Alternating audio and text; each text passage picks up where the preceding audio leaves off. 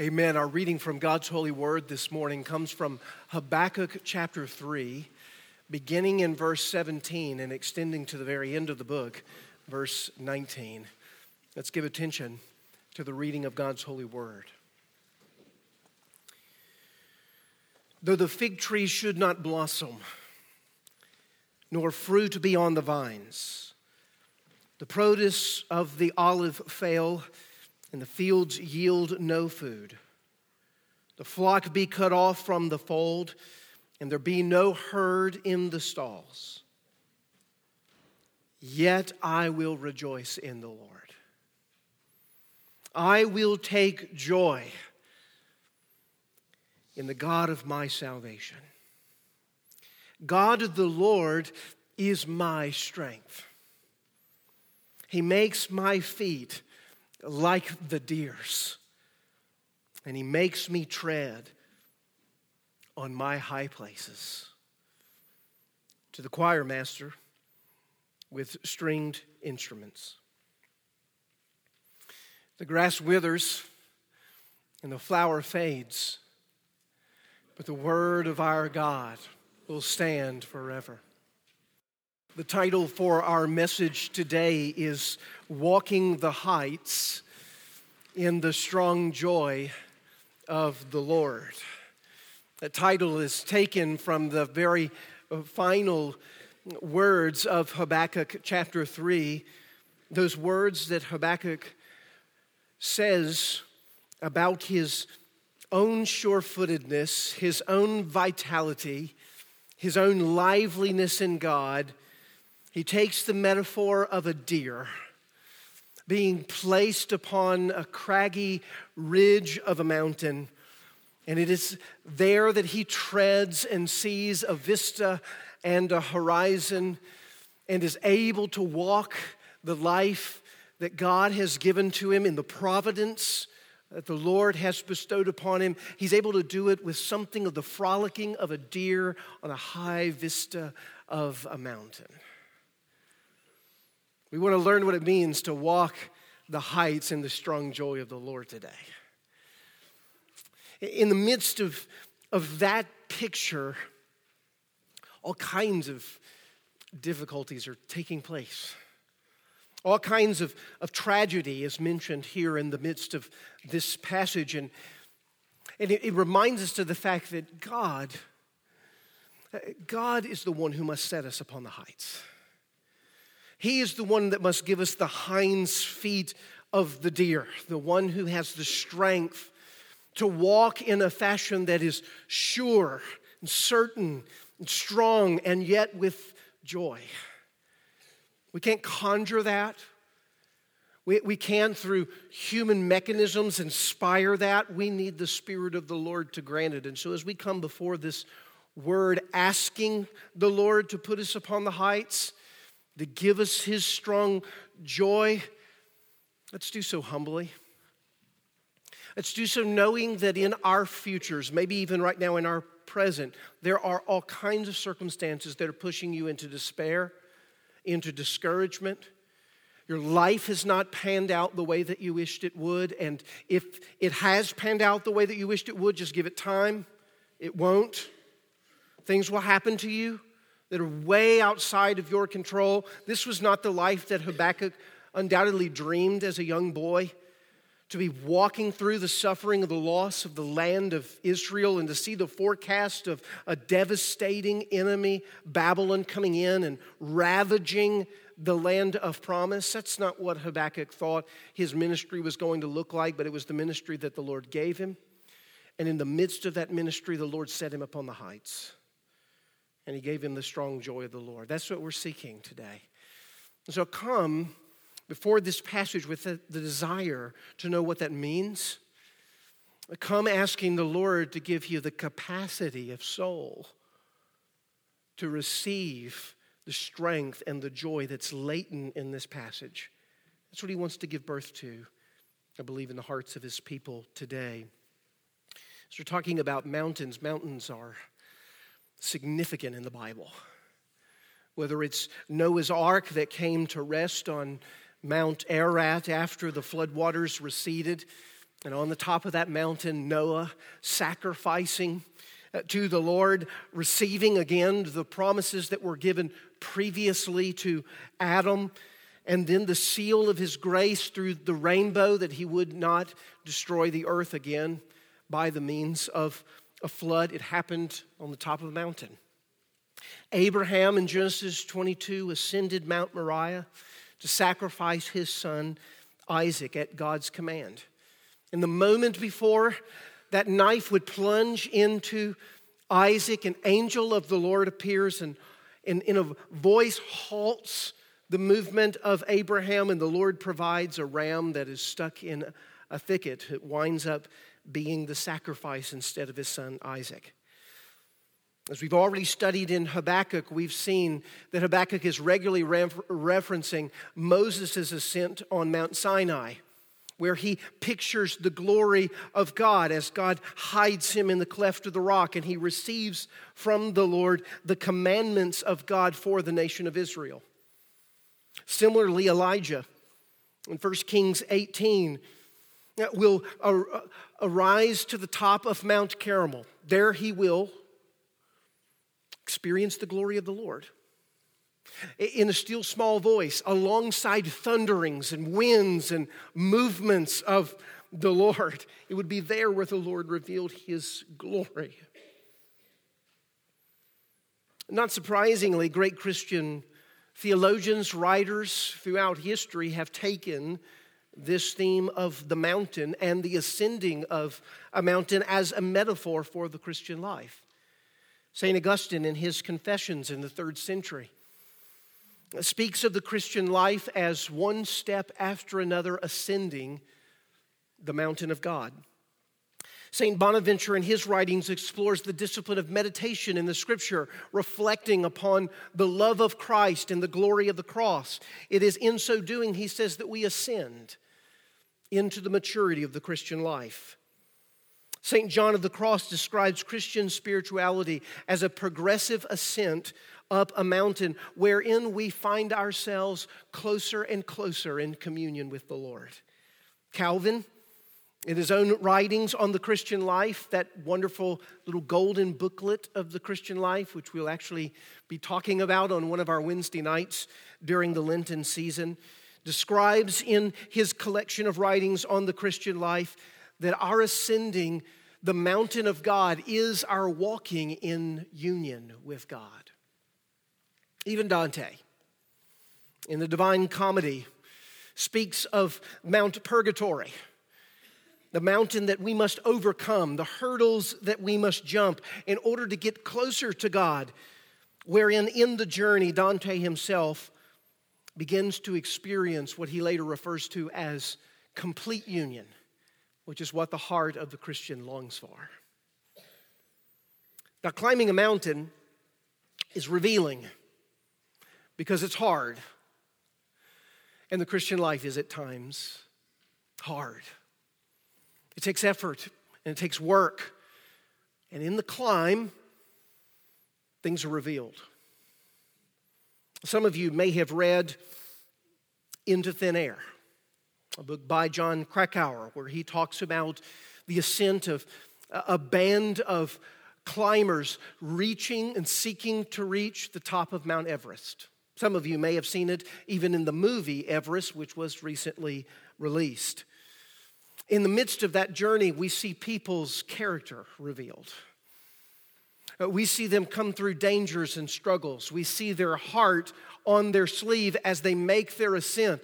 The further they go in the Christian life, the thinner, in one sense, the air gets. The challenges increase, but the view is unbelievable.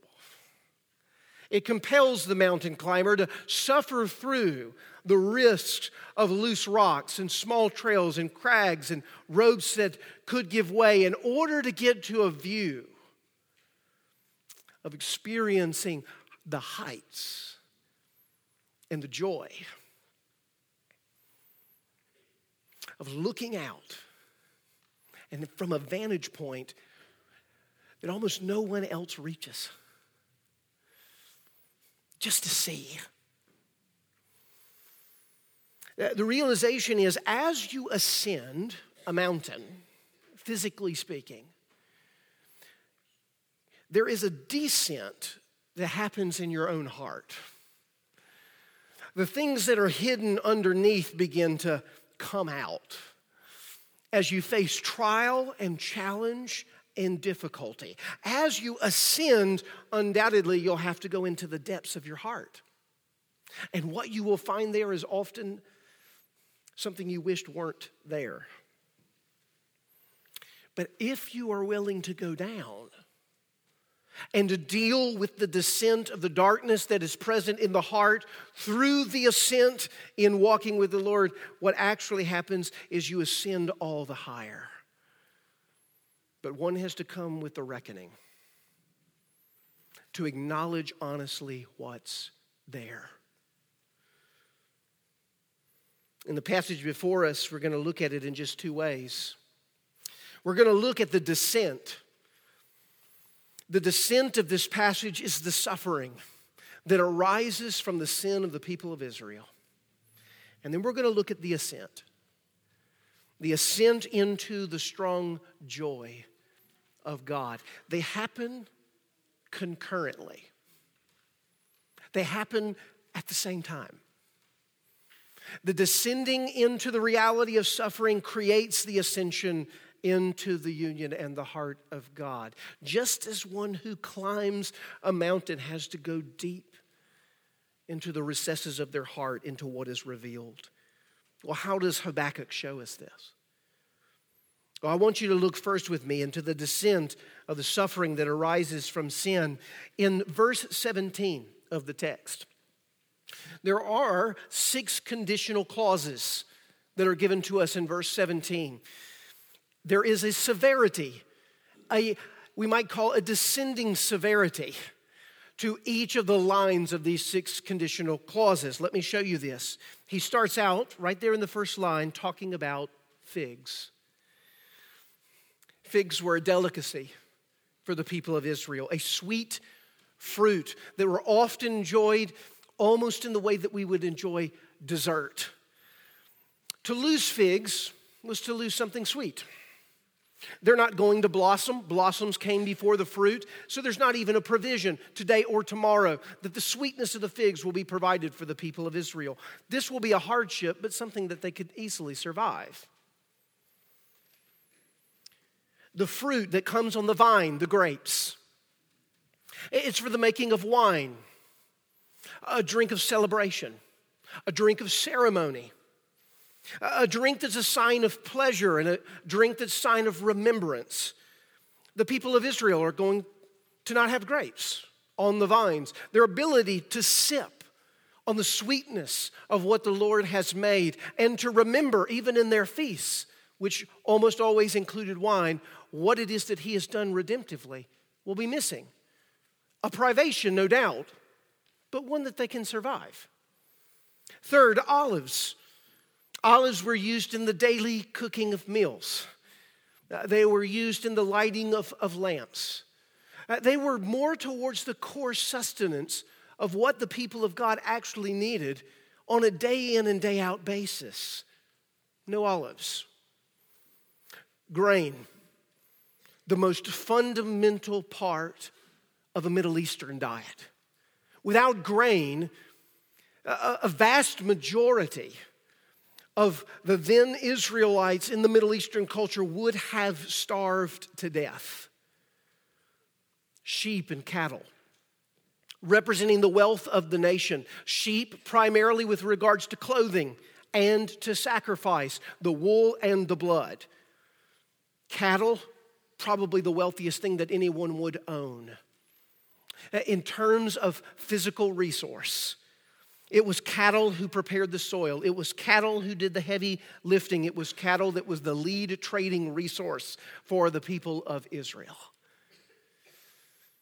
You see what Habakkuk is doing. Starting out with the sweet delicacies, figs and grapes. Well, we're going to not have a good harvest of those this year. The palate won't be tantalized in quite the way we wished. But when we start talking about olives and grains, We're getting to the very core of the sustenance of what it means to survive. And when we start talking about sheep and cattle, we're talking about clothing with regards to the elements. And we're talking about the greatest resource of wealth that was known to the people of Israel, both for trade and for work. What he's describing here is no mere drought, no mere famine. He's describing an economic and social meltdown. He's describing a Great Depression. He's describing a crash in Wall Street that leaves us with little more than peanuts. He's giving us a picture of life coming apart at the seams, where the things that we take for granted will be there or no more. Deeper than this, Habakkuk is also showing us that a reversal is taking place. He is speaking, after all, about what land? The land of Canaan. This is the land where grapes are the size of watermelons. This is the land flowing with milk and honey. This is a place of lush greenery and fertile soil. This is a place that has known to always bring forth great harvest based upon the blessing of God. And this sliver of promised land that's been given to the people of Israel. But how is he describing it in verse 17? A cursed land. It's become a howling wasteland. It's a place where nothing will grow and no one can live which gives us a clue. In fact, that language, cursed, is exactly the right language, and I'll tell you why. He's not speaking economically, he's not speaking socially, he's speaking spiritually. He's saying that this catastrophe, this tragedy, this meltdown is not a matter of mere movements of men and nations, this is a matter that is the fruit of the sin of the people of Israel. How do I know that? Well, by reading my Bible, of course.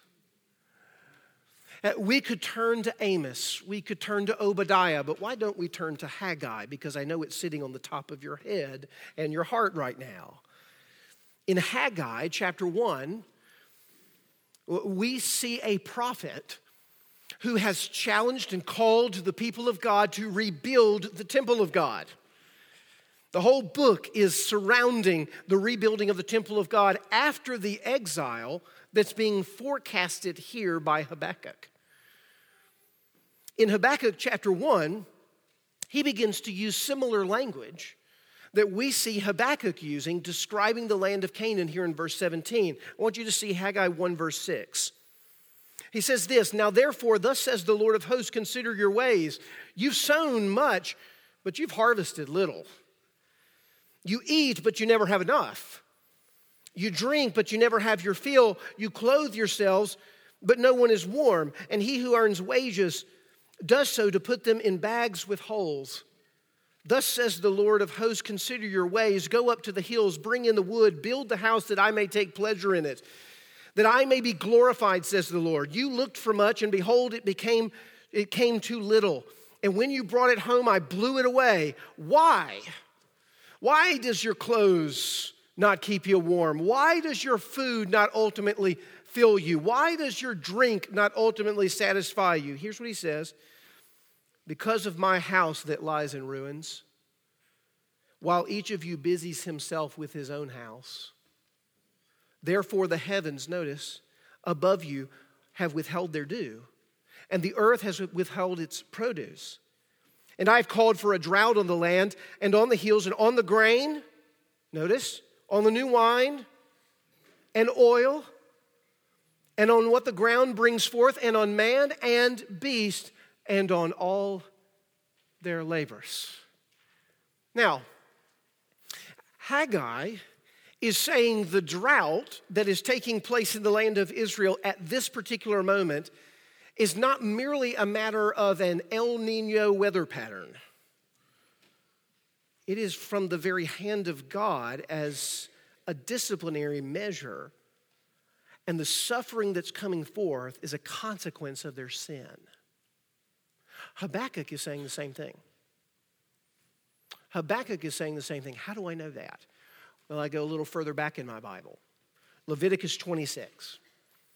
Leviticus 26, Moses told us many, many moons ago that if you decide not to keep my commandments, cursing will follow. And if you keep my commandments, blessing will follow. He makes, makes it very clear in no uncertain terms. Leviticus 26, 3 If you walk in my statutes and observe my commandments and do them, then I will give you rains in their season, and the land shall yield its increase. And the trees of the field shall yield their fruit. Your threshing shall last to the time of the grape harvest, and the grape harvest shall last to the time for the sowing. Notice, you shall eat your bread to the full and dwell in your land securely. And I will give peace in the land. You shall lie down, and none shall make you afraid. And I will remove harmful beasts from the land, and the sword shall not go through your land. You shall chase your enemies, and they shall fall by the sword. Hey, here is a picture of blessing, a picture of abundance, a picture of the promised land under the benevolence of God's grace. If you keep my commandments, blessing ensues. But look at what he says in verse 14. But if you will not listen to me, and will not do all these commandments, if you spurn my statutes, if your soul abhors my rules, so that you will not do them, but break my covenant, then I will do this. I will visit you with panic, with wasting disease fever that consumes the eyes and makes the heart ache. And you shall notice, sow your seed in vain, and your enemies shall eat it. I will set my face against you, and you shall be struck down before your enemies. Those who hate you shall rule over you. Now, what's happening in Habakkuk? But the raising up of a people called the Chaldeans, the Babylonians a wicked nation who hates Israel. Why is God raising this nation up? He's already told us in chapter one I'm raising them up as a disciplinary measure for you, the people of God, because you've forsaken me. And I told you I would do that back in Leviticus 26. That you will scatter your enemies if you follow my commandments, just like in the days of Joshua. But if you uh, disobey my commandments and you walk not according to my statutes, you will be scattered by those who are your enemies and they will rule over you. You see? When Habakkuk is actually walking through this economic and social meltdown, he's not focusing upon those matters so much as he's threading a spiritual theme that the consequences of our sin, one way, shape, or form, come home to roost. They do. Beware your sin will find you out. Beware your sin will find you out. The recognition here is a descending of the people of Israel into sin has created a descending of the people of Israel into a suffering. Now, not all suffering is a product of sin. But if you look back over the course of your life, hasn't much of your suffering been a product of your sin? It must always be tested. We must ask the Lord to mine our heart and to reveal the source by which the challenges and the trials of our lives come. Sometimes suffering comes because we've been faithful. And we're told in the New Testament that God praises that and he rejoices in that, for it's the suffering of Christ. But he says, Beware lest any of you suffer because of sin, which is the nature of the people of Israel here. So, as this descent into the suffering happens, he's relaying to us the fact that it happens because of the consequences of our sin.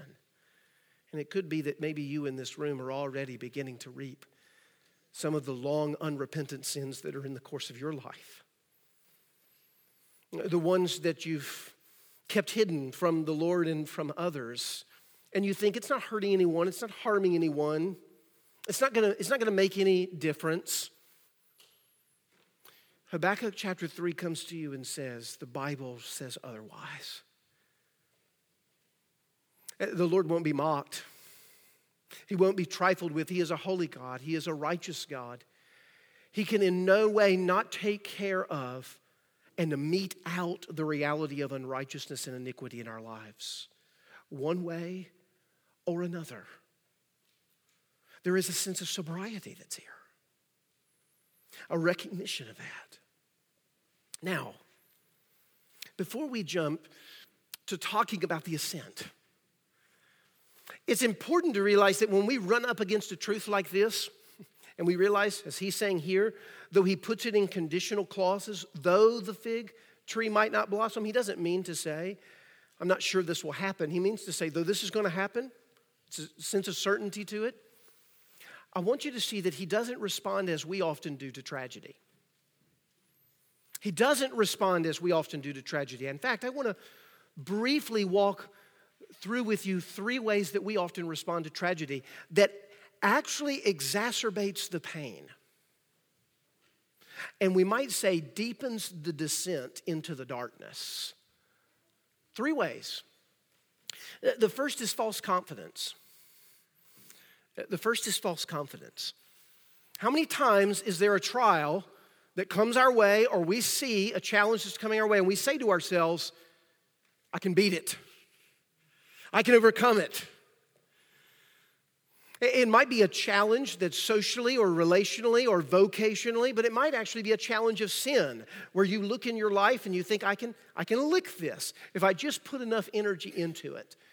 And we play in a strength of what is false confidence, and we actually create a vulnerability because it's a foolish heart that does that.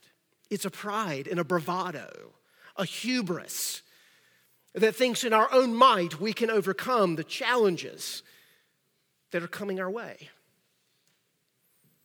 Number two, escapism. When suffering comes or challenges come, we just, I don't want to think about it. I don't want to think about it. I want to put it out of my mind. I want to avoid it at all costs. Uh, this is the source of addictions, the source of distractions.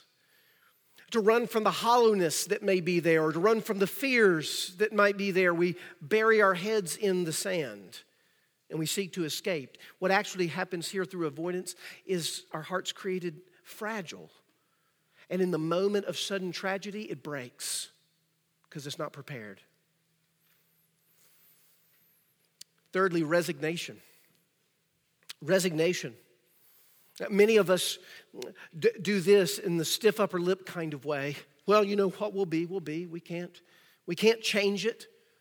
A kind of fatalism that says, you know, if God's going to bring the Babylonians in, there's nothing I can do about it. I'm just going to resign to it. But the way that we speak about it is actually a calloused embitteredness. We act like it's a place of strength, but in reality, it's actually a wounded place that's decided to harden itself actually against God. And sometimes the only way that such hardening can be broken is there to be a disciplinary measure of the Lord, if even then it breaks. Hasn't this often been ways that you've approached tragedies and sufferings and the consequences of sin? Because part of the reason that we approach them this way is we want to hold on to some joy and we want to hold on to some strength. False confidence makes us feel like we're strong for a moment. You know, we're strong in the way that a, a teenage young man puts big tires on his truck. It feels really strong. But those of us who've grown older look at it and think, false confidence. Uh, we, there looks like there's something strong, but when you actually punch it a little bit, you realize there's a lot of insecurity underneath. There's a weakness of heart. Or the escapism, those who bury their heads in shopping mall sprees or, in favorite substances or trips or in serial relationships in order to null or dull what's going on. Uh, those who, over the course of their lives, have had their expectations hurt so much by God and others, they've just resigned that life is going to be hard and they walk through it stoically. Strong, no joy. Or joy, chasing it through escape, but no strength missing the two things that Habakkuk really shows us here in this passage, where we sit in strong joy in the Lord. What, what would that look like? A lot of times we're, we're strong in a human way and we lack joy. Or we seek joy in a human way and we lack strength. And neither one of them lasts because as tragedy really comes, it begins to reveal who we really are. In, I remember when this really came home to me for the first time. There's a woman in the church that I grew up in. She's probably six or seven years old. She'd been diagnosed with cancer. She's a beautiful woman, um, inside and out. Um, she revealed, too, a great love for the Lord and just a sincere care for the people in our community. I remember when she was first diagnosed because it was a long journey. And it was the first person in my life who I knew really well that died. And her response when she was first diagnosed with cancer, I remember it because she gave testimony in the context of a church service that she was going to beat cancer. She and the Lord were going to, beat cancer, which sounds like faith, but revealed itself to be false confidence. Uh, this kind of, we're going to do it right, both in terms of prayer and in terms of medicines and in terms of diet. And we're going to get all of our P's and Q's straight. And if we do it just right, it'll all turn out right. False confidence. She got worse. As she got worse, her doctor, along with a number of those within the church community, would come to her and say, this is getting worse, have you begun to make preparations or thoughts about the future in terms of, in terms of how this might unfold? I don't want to think about that. I don't want to think about that. I don't want to sit down with the funeral director and buy six feet of soil. Escapism. When it became patently clear that she was not going to recover from this cancer, a settled resignation kind of overtook her. There's nothing I can do about it.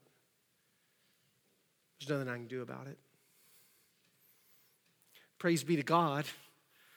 As the Lord took her through those cycles, He wind up before He took her home, taking her to the heights, to where she once again was renewed in her relationship with the Lord, and He restored unto her the joy of her salvation in Him. But as you walk through tragedy and as you walk with others through tragedy, even in the context of this local congregation, have your eyes peeled for these because they're common to all of us. And what happens in holding them is instead of actually helping us ascend out of the darkness, it sends us deeper into the darkness. Because these are false assurances. At the end of the day, false confidence is going to be revealed for the foolishness that it is. And escapism is going to be shocked the moment everything is revealed. And resignation is going to be so hard hearted that it's not going to be soft enough to experience the joy and the love of Christ. So, what are we to do? Well, Habakkuk shows us. He ascends into the strong joy of the Lord. Look at what he says. Verses 18 and 19. Yet I will rejoice in the Lord. I will take joy in the God of my salvation. God the Lord is my strength. It's the most astonishing statement that we read, I believe, in this particular book of Habakkuk because it's so, as Patterson says in his commentary, it is so counter expectant. He's kind of built a list of these six conditional statements for him to get at the end and think that he's giving up the ghost. He's just ready to die. We've actually seen that from Habakkuk this protest and complaint and resignation. But now, in the midst of a prayer in Habakkuk chapter 3, we're seeing a man strike upon his God. Despite the fact that economic, social, and spiritual meltdown are taking place and will take place around him, Likely his family, his friends, his countrymen swept up into it. Seeing his land raped, everything in homes pillaged, his own health, maybe even his life taken in the midst of it, he says, Yet I will rejoice. I will take joy in the God of my salvation. God, the Lord, is my strength. Uh, This counter expectation from Habakkuk is really a twist. Because you would expect something akin to Job's wife at a moment like this. That after experiencing such evil and suffering, Job's wife looks at him and says, You know, the only appropriate response to all that's gone on with you as you scratch your boils with broken potted pots of clay is to curse God and die. To curse God and die. How is it that Job in that moment, how is it that Habakkuk in that moment draws an entirely different conclusion than Job's wife? Then curse God and die. I would like to, I'd like to suggest to you that the reason there is a fundamental difference between her response and their response is that Job's wife, her relationship with God was not in God, but her relationship with God was in what God gave her. It was in the things that God had given to her. And it was not in God Himself proper. Now, why is that important? Here's why it's important. When the things that God has given us take precedent over God Himself, when God takes away those things, we want nothing more to do with God. Because in reality, the things are an idol. For Job's wife, it's about figs. It's about fruit. It's about grains. It's about sheep. It's about cattle. It's about all of the stuff of the earth. It's about money and comfort and pleasure and family and ease. And when these things are taken, if they're life, then life is ostensibly over. Curse God and die. But for Job and Habakkuk, it's unthinkable to draw that conclusion. For it is actually in the suffering, in the midst of it, concurrently, as he sits in the watchtower and he waits for the coming storm of the Babylonians to utterly destroy the promised land. In the midst of the storm that is coming towards Israel, he experiences new heights of joy with the Lord, new strength in the Lord. How does he, how does he do it? I will take joy in the God of my salvation. That little word in is critical. That little word in speaks to the true center or locus of Habakkuk's life.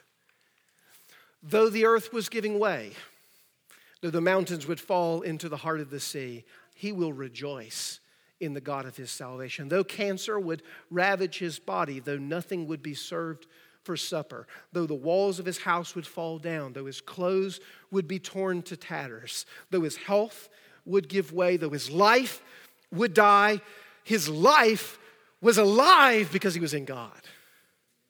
His life was alive because he was in God. His life was located in God. He was in utter union with the Lord. And so there was no way that his life could be taken from him.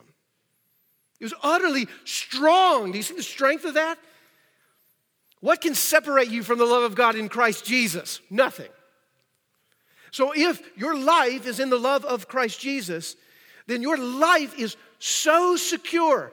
You're never, in fact, you're not more secure in heaven than you are right now if your life is in Christ. You're not more secure. Maybe more satisfied, but not more secure. Not more secure. He is, he is in the God of his salvation. And so he feels the strength, the strong joy of the Lord. Here's the realization of what our God so regularly has to do because he loves us is he has to take things from us so we can find our life in him. We're holding on to life like this. And he very kindly sends the drought, he sends the famine, he sends the Babylonians. And you're like, You're taking my life. No, saving your life. I'm saving your life. Because as I take this out of your hand, you know what I'm putting? I'm putting my life into your hand. I'm going to close it back up. And what you're going to find is that when everything in life is gone, and you on a respirator in a hospital in Williamson County, and someone's about to unplug it. And, and you're not going to be worried about the promotion. And you're not going to be worried about the grain or the figs. The question is will your life be in the God of my salvation? And in the moment of the descending into death, here's what's remarkable you're ascending into the heavenly places with a strong joy. I love older believers in Christ who are nearing the finish line because they're ready to meet their life in its fullness. They're ready to meet their life. To live is Christ, to die is gain. To die is gain. Now, when you have that strong joy rooted at the center of your heart, you are radically free. You are radically free. Habakkuk, in the moment of what could be impending death, is radically free of heart. He's so radically free that he doesn't fall in to what we typically fall into, which is counting the cost for following Jesus. He he now is so, Jesus is so beautiful. And his life is so full and rich in who God is that he is willing to spend and be spent fully for Jesus, fully for God, fully for Yahweh, because he has found the one treasure worth living and worth dying for. Living and worth dying for. It's what David does in Psalm 16 when he says this You are my Lord. I want to see if you can say this with, with a real heart, true heart. David says, I have no good apart from you. None. Now, does David mean there's no good except God? No. He just means all the things that are good, if you have them and you don't have God in relationship to them, they're not good and they won't be good for you. If you love your car, your life is in your car. The best thing that God could do to you would be to blow up that car. It's the best thing He could do for you. You see, He's saving us most of the time when He's almost destroying us.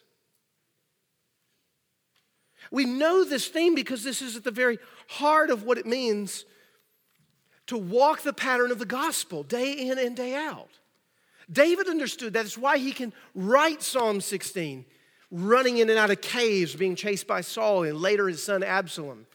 And walking through the suffering of life, he can say, listen to these words The Lord is my chosen portion, it's food, and my cup. I have set the Lord always before me. He is at my right hand. I will not be shaken, strong.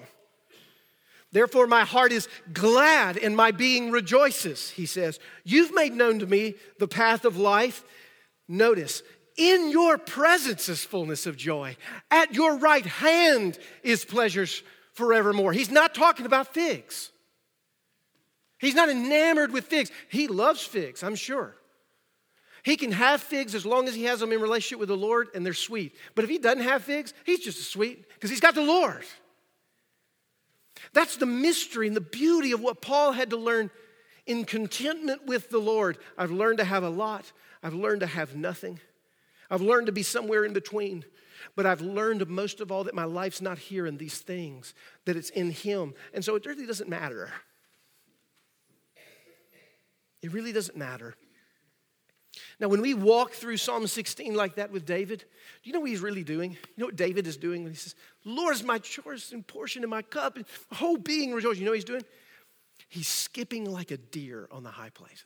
That's what he's doing. The high places are scary. They're scary.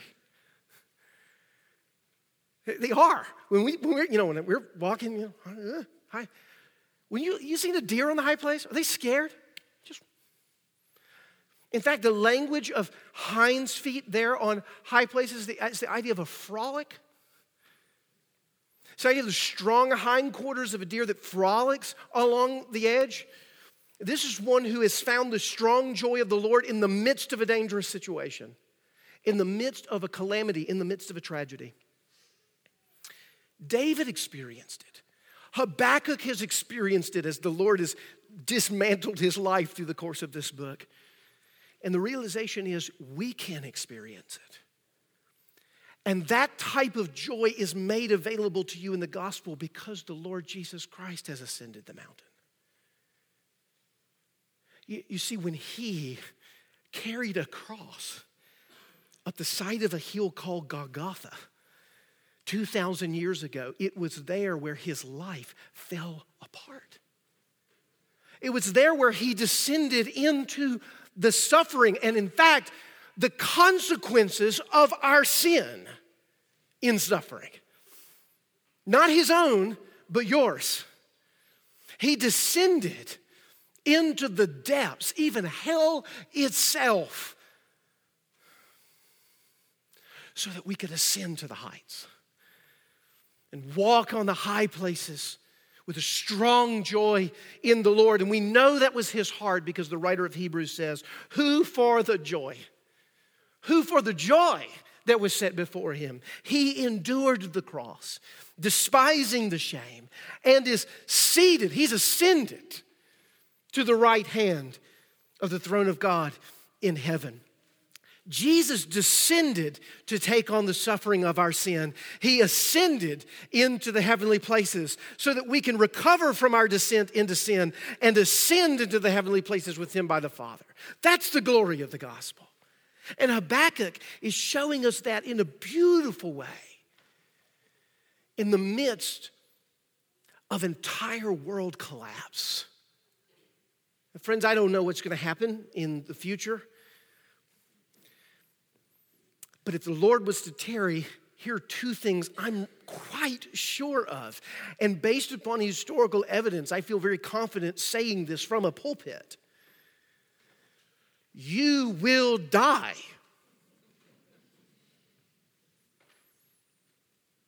And this nation will fall.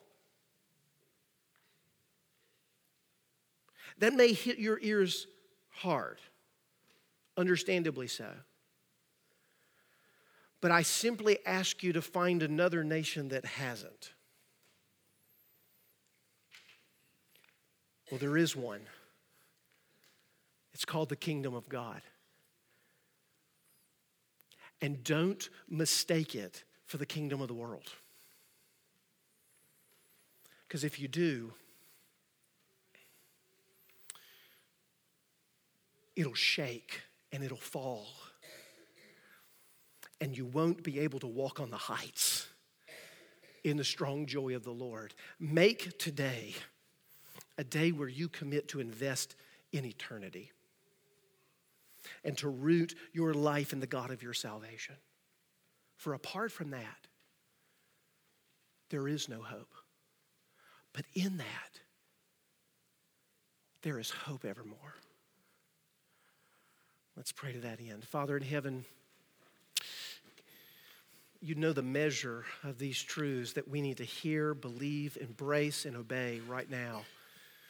You know what's coming for those of us in this room in ways that we could scarcely imagine. You know what's coming for us as a people and as a nation in ways that we could we couldn't even begin to fathom. For all we know, Lord, the Chaldeans are coming. It's time for us to ready ourselves in your presence. It's time for us to quit fooling around with the things of the world and turning good things into curses by making them ultimate things. It's time, Lord, for us to find our joy and our strength and our life in you alone. Today, do that in our midst. We ask it in Jesus' name. Amen.